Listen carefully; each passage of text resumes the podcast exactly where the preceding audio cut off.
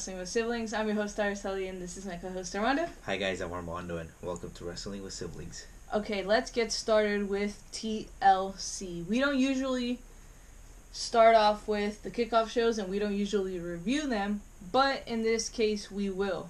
The kickoff show match was Andrade with obviously Zelina Vega versus Humberto Carrillo.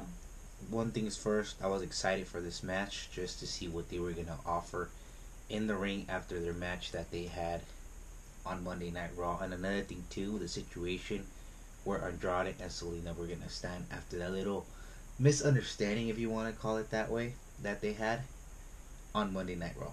Yes. So Andrade and Zelina go into this match pretty much at a disagreement. And that's the advantage that Humberto Carrillo has because we never see Andrade and Zelina at a disagreement, you know. And at this point, I'm thinking to myself, okay, TLC is really going to define which way Andrade and Zelina are going to go. Are they going to get split or are they not? Personally, I think it's a bad idea if these two split.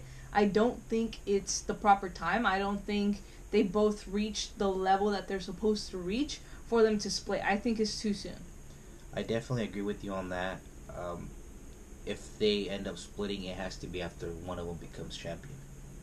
Uh, but other than that, the match was pretty good compared to what it was on Monday Night Raw. Uh, they both pretty much walked in prepared, knowing what to expect from each other. But Andrade was a little bit more aggressive. He wanted to get his revenge on Humberto Carrillo from what had happened on Monday.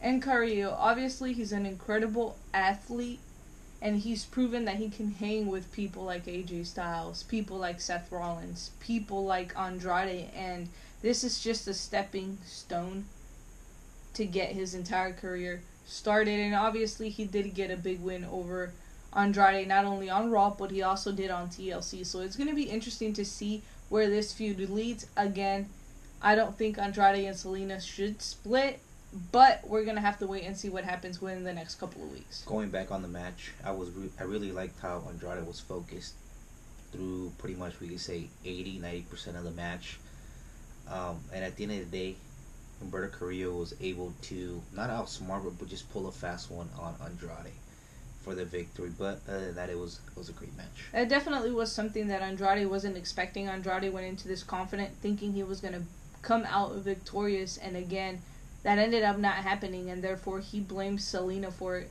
one more time. And at this point, we don't know what to expect from them, and we don't know what's next for Humberto Carrillo. What's next for him after Andrade? I don't know. I think potentially, and we see this coming, a United States Championship. I think that's what we can potentially see Humberto Carrillo doing next, but I think it's too soon.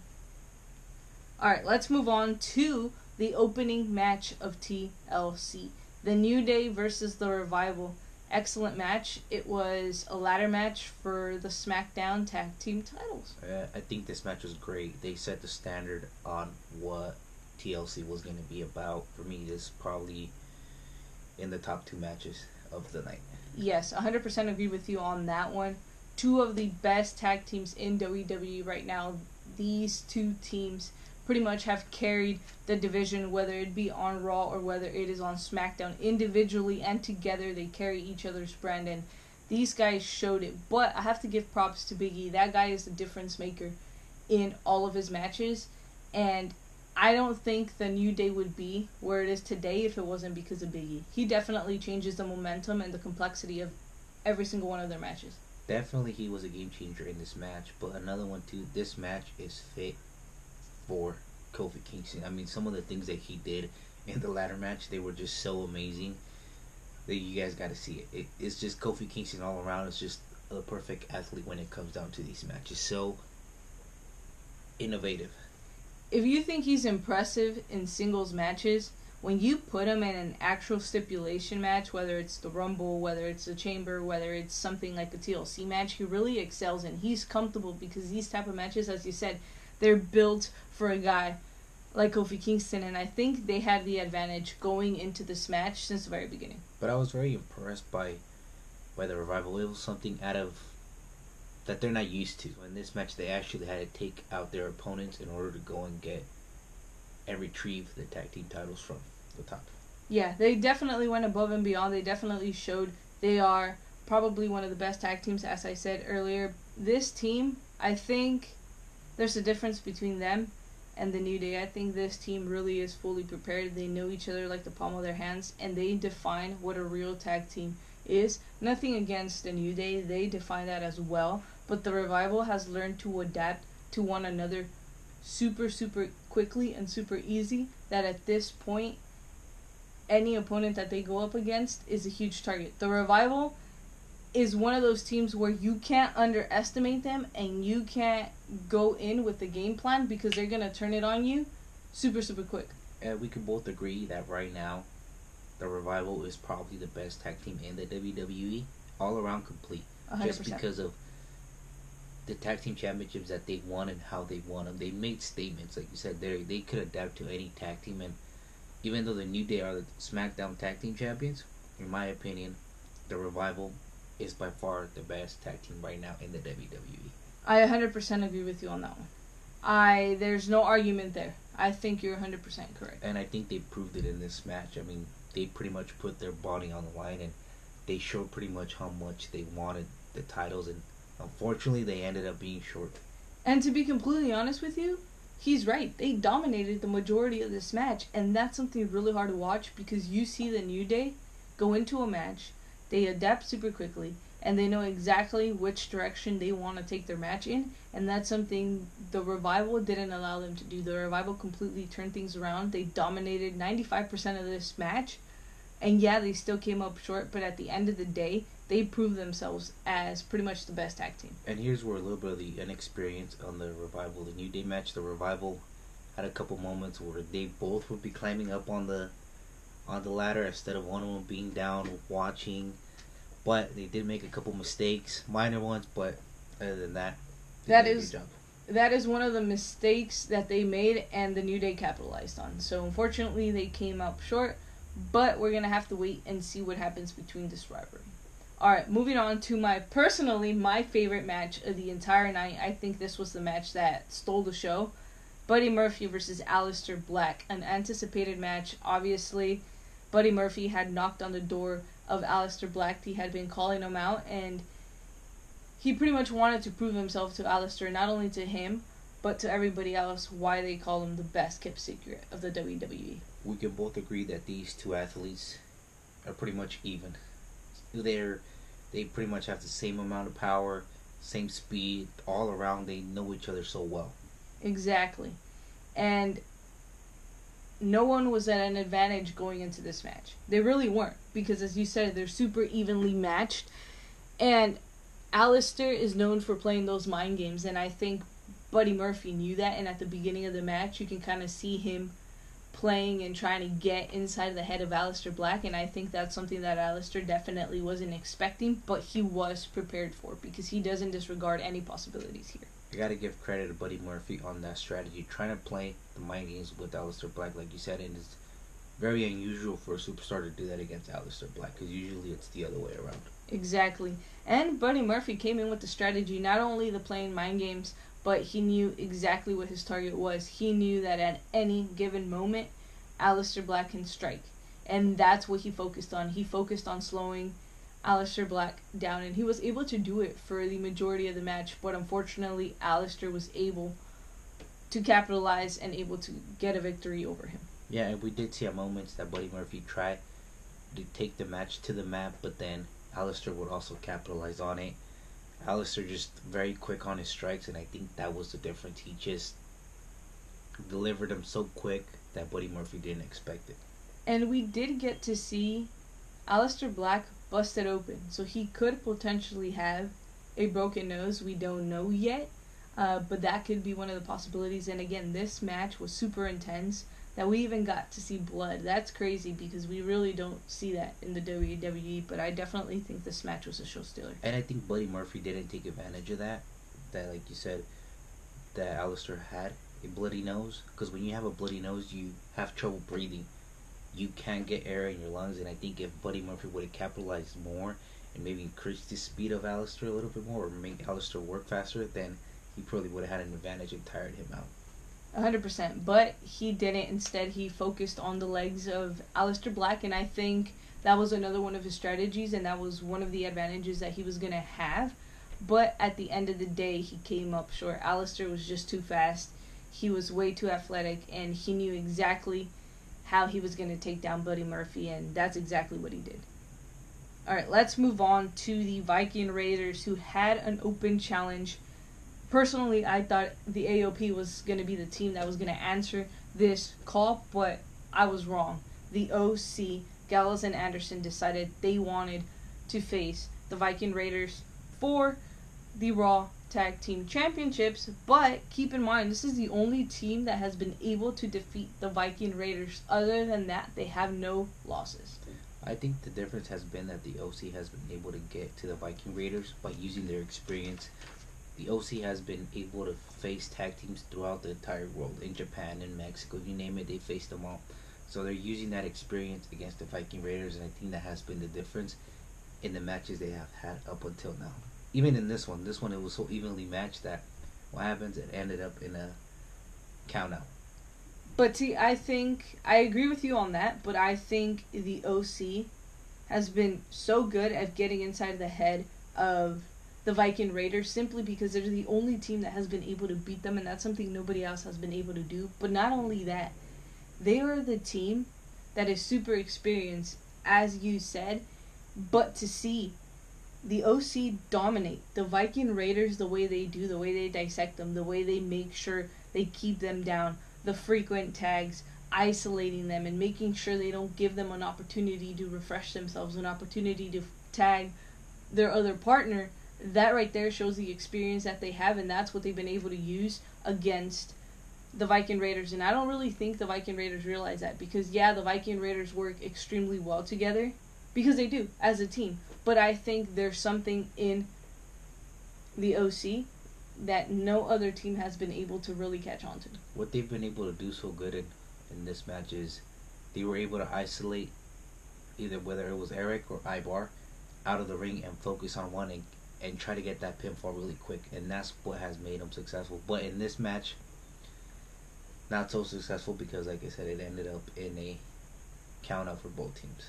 I really have to give props to Ivar. That guy impresses me each and every single time he's in the ring. You know, for a guy his size, you look at him and you're just like, well, he's mainly power. No, Ivar has learned how to use speed to his advantage and he's learned how to use power to his advantage and he really is the difference maker in these matches and you got to saw that every time he was in that match for the most part he was dominating whether it was Gallows or Anderson but again the experience played a huge factor in this match Alright, let's move on to Baron Corbin versus Roman Reigns in a TLC match. This was basically, I guess, an anticipated match. It's very personal now you can expect pretty much anything to happen. You can't trust Baron Corbin, but also being the fact that Roman Reigns is Roman Reigns, you know he has something up his sleeve. He is definitely prepared for anything that's going to be brought to him. I gotta give it up to Baron Corbin. Um, he pushed Roman Reigns to his limit and took him to where nobody else has taken him before. And I just gotta give that props to Baron Corbin. Same thing with Roman Reigns, man. Roman Reigns just been unstoppable in these type of matches. These matches are meant for Roman, and this is where he shines. Hundred percent. Baron Corbin, incredible athlete. We've said this so many times. We've been behind Baron Corbin for the last year, 2019. He's incredible inside the ring. He knows exactly what he's doing. He has studied and analyzed each and every single one of his opponents. He knows how to get inside the head of Roman Reigns, but most importantly, he knows how to weaken Roman Reigns. And that's something we don't really see because Roman is, for the most part, the big dog. He's the powerful one. He's out there, and people are afraid of Roman Reigns. This is something that Baron Corbin isn't afraid of. Yeah, and not only that, and like we've been seeing for these past couple of weeks, and we saw it in this match, Baron Corbin has backup. He's got Dolph Ziggler. He's got the revival on his side, so it's a numbers game. Whoever he faces, and we saw it in this match as well. We definitely did. It basically became like a four or five on one, and I say that because Dolph Ziggler came out, and then we had all his security, and then I don't remember who else came out to help him, But basically, everybody ganged up on Roman Reigns, and this is what cost Roman Reigns the match. I was really surprised. Uh, as much as I was behind Baron Corbin, I really didn't see him winning this match. I really thought it was going to be time for Roman to really finally get his revenge, to finally take it to Baron Corbin, but I was wrong. Yeah, Corbin with with the huge win, but he did use that numbers advantage again, and, and that's where Baron Corbin was able to outsmart and play those mind games with Roman Reigns. And I think Roman wasn't expecting it. I, I do think Roman went into this match 100% prepared. He knew that anything could happen, but I don't think he was ready for what was to come. Yeah, and no matter who you are, the numbers game are gonna get with you. Whether it's two on one, three on one, four on one, eventually, you, it's gonna catch up to you. Yeah, you, th- there's no way you can go up against that. There is no way. It doesn't matter who you are, like Armando said, and and this.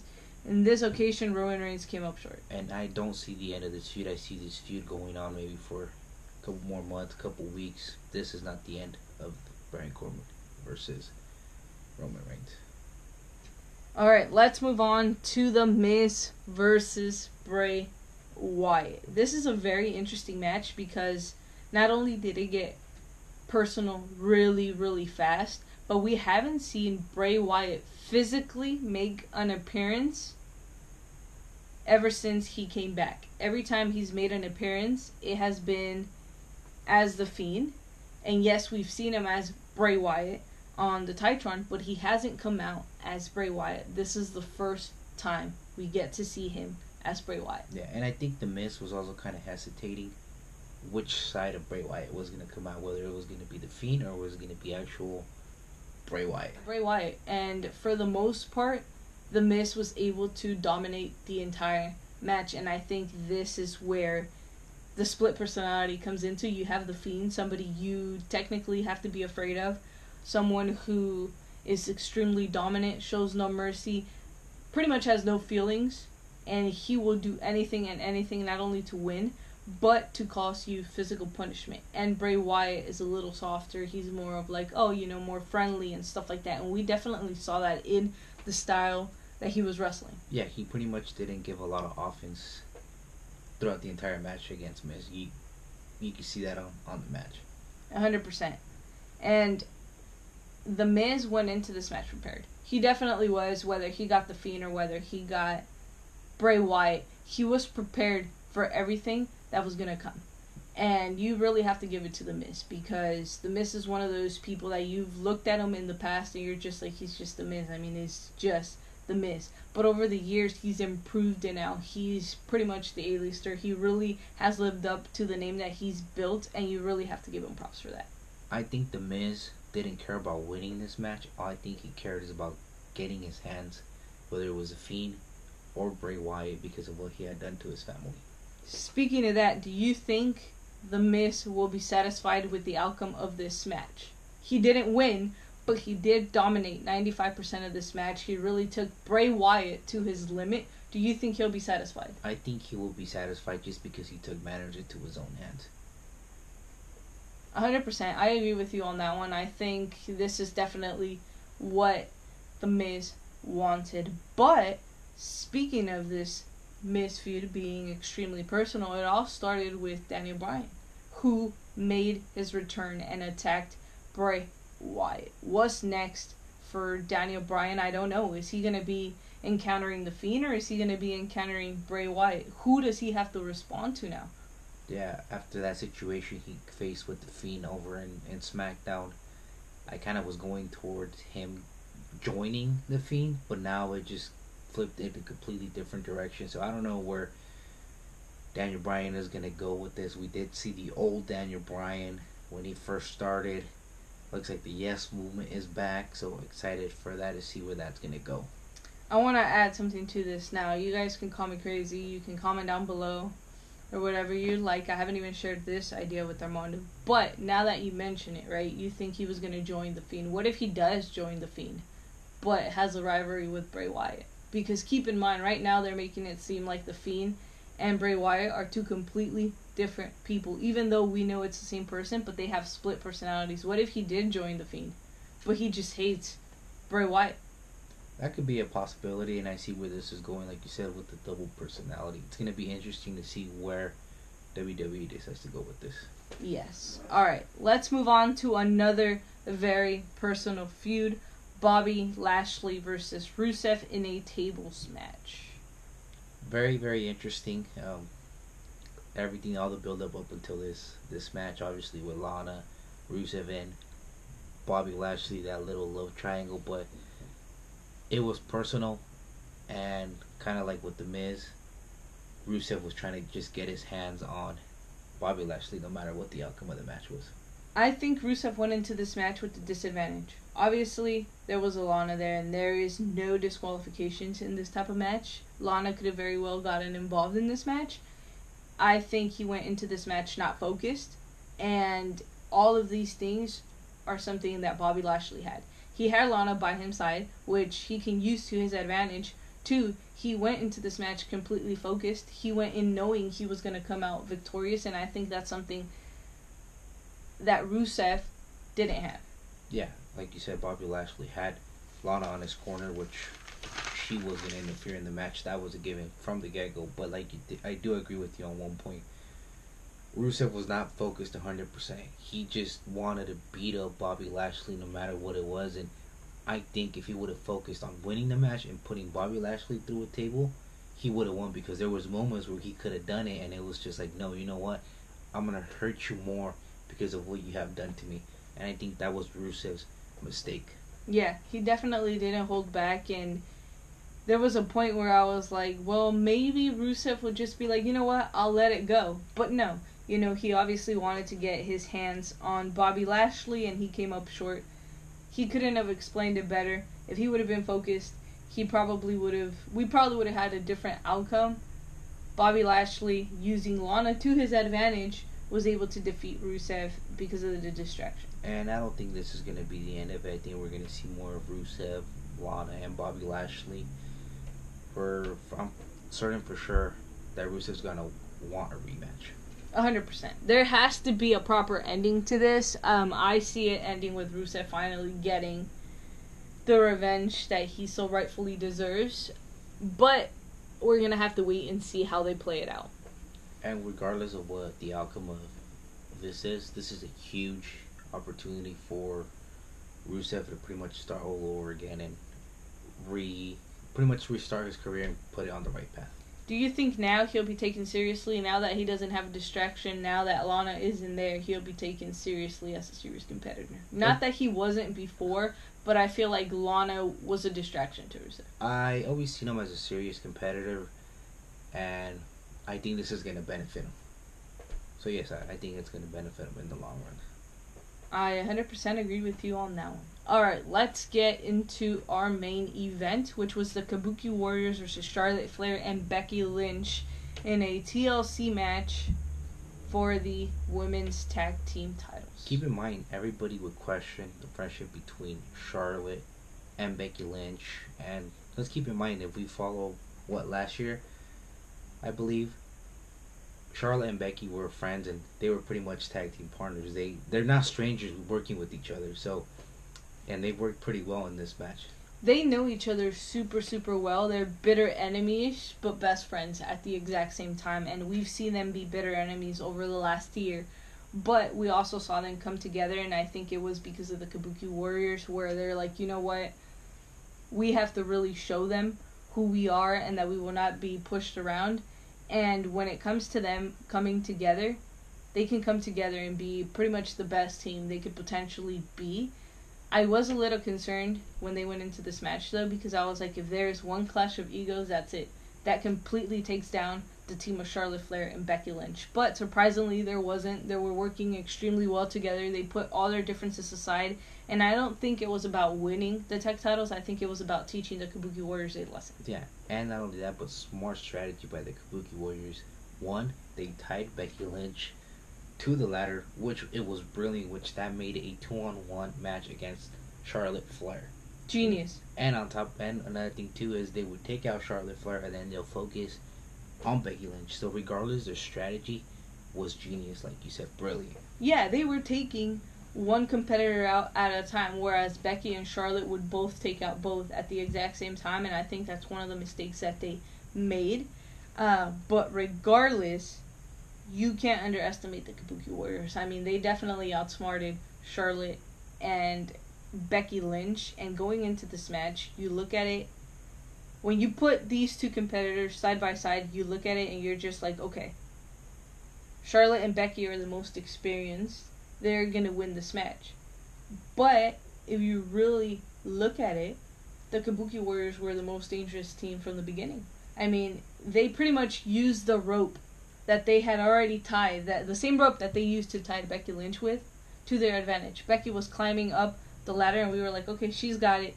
Asuka just pulls it, or it might have been Kairi, I don't remember. But they pull it, and then she just falls. That is genius. They knew exactly what they were doing, and they used every single thing they could to their advantage, and they outsmarted Becky Lynch and Charlotte Flair. The Kabuki Warriors were pretty much waiting for an opportunity. Becky Lynch and Charlotte to make a mistake, and I don't think they made it. But like you said, they outsmarted them. Yeah.